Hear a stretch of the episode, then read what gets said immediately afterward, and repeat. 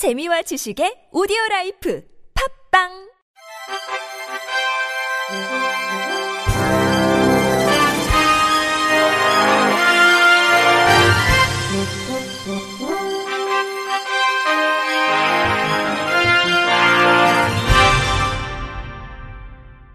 청취자 여러분 안녕하십니까? 12월 23일 금요일 KBIC에서 전해드리는 생활 뉴스입니다. 상습 정체 구간인 강남 언주로와 도곡로의 지하화가 추진됩니다. 내년 이들 도로를 지하화하고 지상을 주차 및 휴식 공간으로 바꾸는 내용의 용역 검토가 시작됩니다. 21일 김기령 서울시의회 의원은 도곡로 및 언주로 입체화 지하도로 기본 구상 용역 관련 예산이 시의회에서 확정됐다고 전했습니다. 상습 정체도로인 도곡로, 언주로의 지하도로 조성을 위한 개발 기본 설계 및 타당성 검토 용역입니다. 교통 수요 예측, 경제성 분석, 사업 추진 방향 등에 대해 검토하며 사업 시행 및 개발을 위한 기초 자료도 활용될 예정입니다.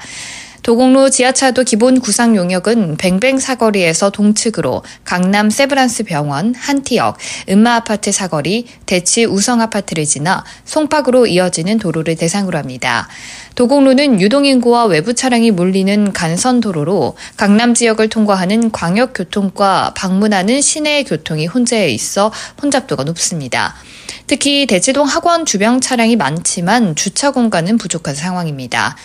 도곡로는 향후 지하차도와 주차 공간을 지하에 구성해 혼잡도를 줄이고 상부 공간은 공원 등 여유롭게 이용할 수 있는 공간으로 탈바꿈합니다. 언주로 지하차도 기본 구상 용역은 조선 팰리스 호텔 사거리에서 매봉터널을 지나 구룡터널로 이어지는 도로를 대상으로 합니다. 이 구간은 분당 경기도 방향으로 나가고 들어오려는 차들로 늘 교통체증이 심한 곳입니다.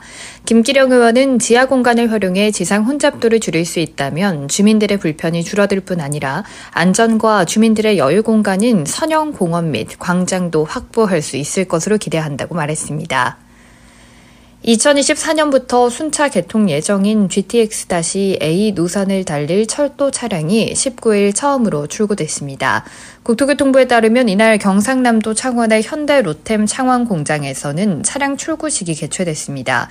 현대 로템은 2021년 10월 제작이 착수해 1년 2개월 만에 차량을 완성했습니다. 이번에 출고된 차량은 8칸 한편성으로 구성돼 1회 운행 시 1000명 이상의 승객을 운송할 수 있습니다. 최고 속도는 시간당 180km로 기존 지하철에 비해 2배 이상 빠릅니다. GTX-A 구간에는 총 20편성이 운행될 예정입니다.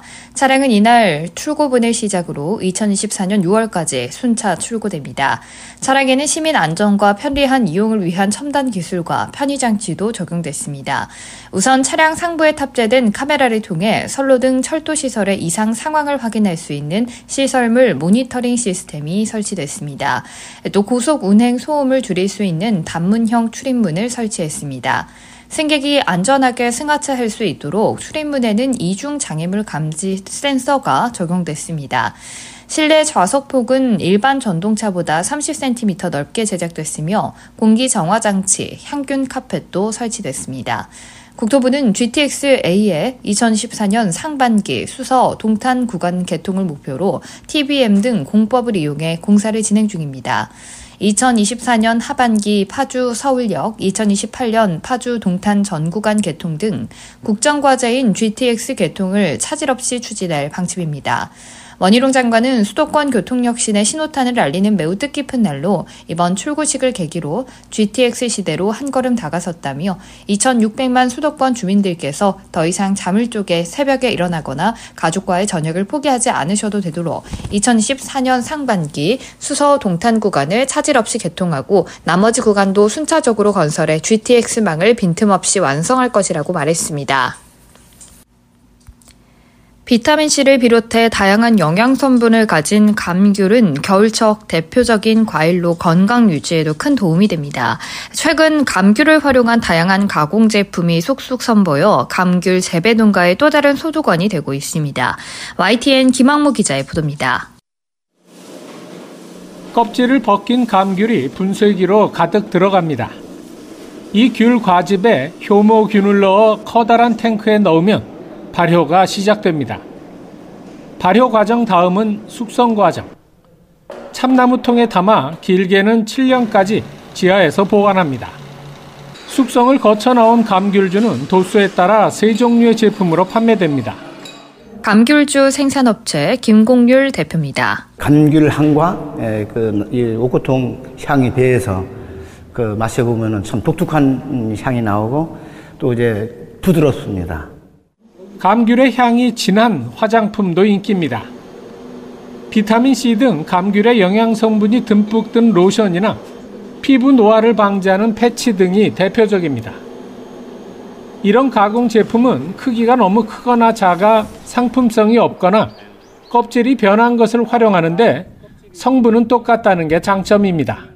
감귤연구소 김상숙 농업연구사입니다. 술이나 화장품이나 다 활용을 하고자 하는 게 감귤에 들어있는 플라보노이드 성분이거든요. 그리고 그 안에 들어있는 유용 성분들도 이제 같이 섭취가 가능하기 때문에 어, 그런 쪽으로 용도를 많이 쓰고 있습니다.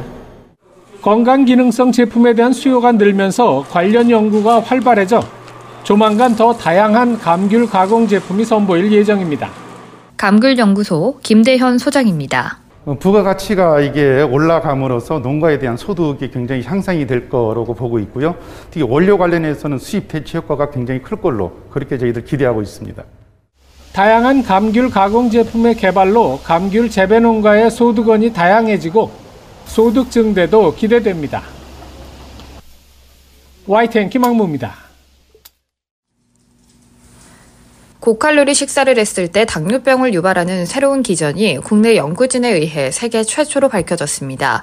김효수 서울대병원 순환기내과 교수 연구팀은 유전자 조작을 거친 생쥐와 인간 근육세포를 이용해 resistin이 미토콘드리아 항상성과 대사 장애에 미치는 영향을 조사한 결과 인슐린 저항성과 관련된 adipokine인 resistin이 미토콘드리아의 기능을 떨어뜨려 당뇨병을 일으키는 메커니즘을 세계에서 처음으로 규명했다고 22일 밝혔습니다. 미토콘드리아는 세포 내 영양분을 산소와 반응시켜 에너지로 만들어내는 세포 내 공장에 해당합니다. 이 기능에 이상이 생기면 당뇨병, 대사증후군, 퇴행성 뇌질환이 발생한다고 추정하고 있습니다. 연구팀은 인슐린 저항성과 만성 염증에 관여하는 세포 신호물질인 리지스틴에 주목했습니다. 리지스틴은 인체 내 백혈구에서 분비되지만 사이토카인으로 만성 염증을 일으키는 원인으로 알려졌지만 당뇨병 발생과의 인과관계는 알려진 바가 없었습니다. 연구팀은 resistin이 과분비되는 유전자 조작 생쥐를 만들고 resistin 유전자를 없앤 대조군 생쥐와 비교했습니다. 그 결과 고칼로리 식이 상태에서 resistin 유전자를 없앤 생쥐는 미토콘드리아가 정상을 유지했지만 resistin이 과분비되는 생쥐는 미토콘드리아가 비정상적으로 쪼개지는 것으로 나타났습니다. 이런 현상을 인간 근육세포에 이용해 연구한 결과 리지스틴이 근육세포 표면의 캡 수용체에 결합하고 세포 내 미토콘드리아로 이동하면서 MAM을 형성해 미토콘드리아를 옥죄는 것을 확인했습니다. 동시에 PKA 신호 전달 경로를 활성화시켜 미토콘드리아 분열에 중요한 DRP1 단백질의 인산화와 활성화를 유도하는 것으로 나타났습니다. 연구팀은 근육세포의 산소 소비량을 실시간으로 측정해 에너지 원인 ATP의 생산량이 감소하는 것도 입증했습니다. 리지스틴이 미토콘드리아 분열을 유도하고 그 구조를 파괴함으로써 기능을 저하시켜 ATP 생성을 저해하고 궁극적으로 근육세포의 포도당 사용이 저하돼 당뇨병이 초래된다는 게 연구팀의 분석입니다.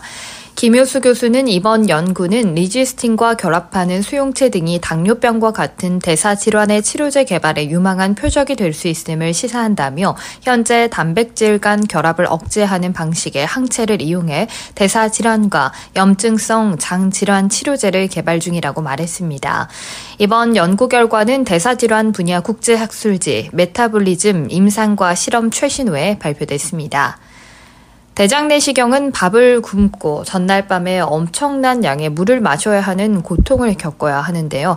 이런 불편 없이도 똑똑한 미생물을 활용해 장내 염증을 진단할 수 있는 기술을 우리 연구진이 개발했습니다.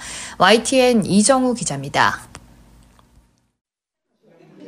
서구와 식습관과 면역학적, 유전적 요인들로 궤양성 대장염 같은 염증성 장질환이 크게 늘고 있습니다. 궤양성 대장염 진단은 내시경이나 분변 검사, CT, MRI 촬영 등 다양하지만 비용 문제나 불편 호소 등 단점이 뒤따랐습니다. 국내 연구진이 염증 반응으로 생성되는 질산염 등을 장내 미생물이 직접 감지하는 방식으로 진단할 수 있는 기술을 개발했습니다. 한국생명공학연구원 UST 박사과정 제1저자 우승균 씨입니다. 프로바이오틱스 미생물의 합성생물학 기반의 유전자 회로를 도입하여 장내 염증을 비침습적으로 진단할 수 있는 기술을 개발한 연구입니다. 우선 대장염증 진단 지표 물질로 질산염을 활용해 합성 생물학 기반의 유전자 회로를 개발했습니다. 이를 프로바이오틱스균에 넣어 염증을 진단하는 미생물을 만들었습니다. 염증 반응에 따라 형광빛의 세기가 달라지는 이른바 스마트 미생물이 탄생한 겁니다. 한국생명공학연구원 합성생물학 전문연구단 이대희 씨입니다. 염증을 진단함과 동시에 치료제를 생산할 수 있는 기술을 또 도입할 수가 있습니다. 그럴 경우에는 염증의 진단과 치료가 동시에 가능해지고 어, 염증뿐만이 아니라 다른 질병에도 같은 기술이 적용될 수 있을 거라고 생각하고 있습니다.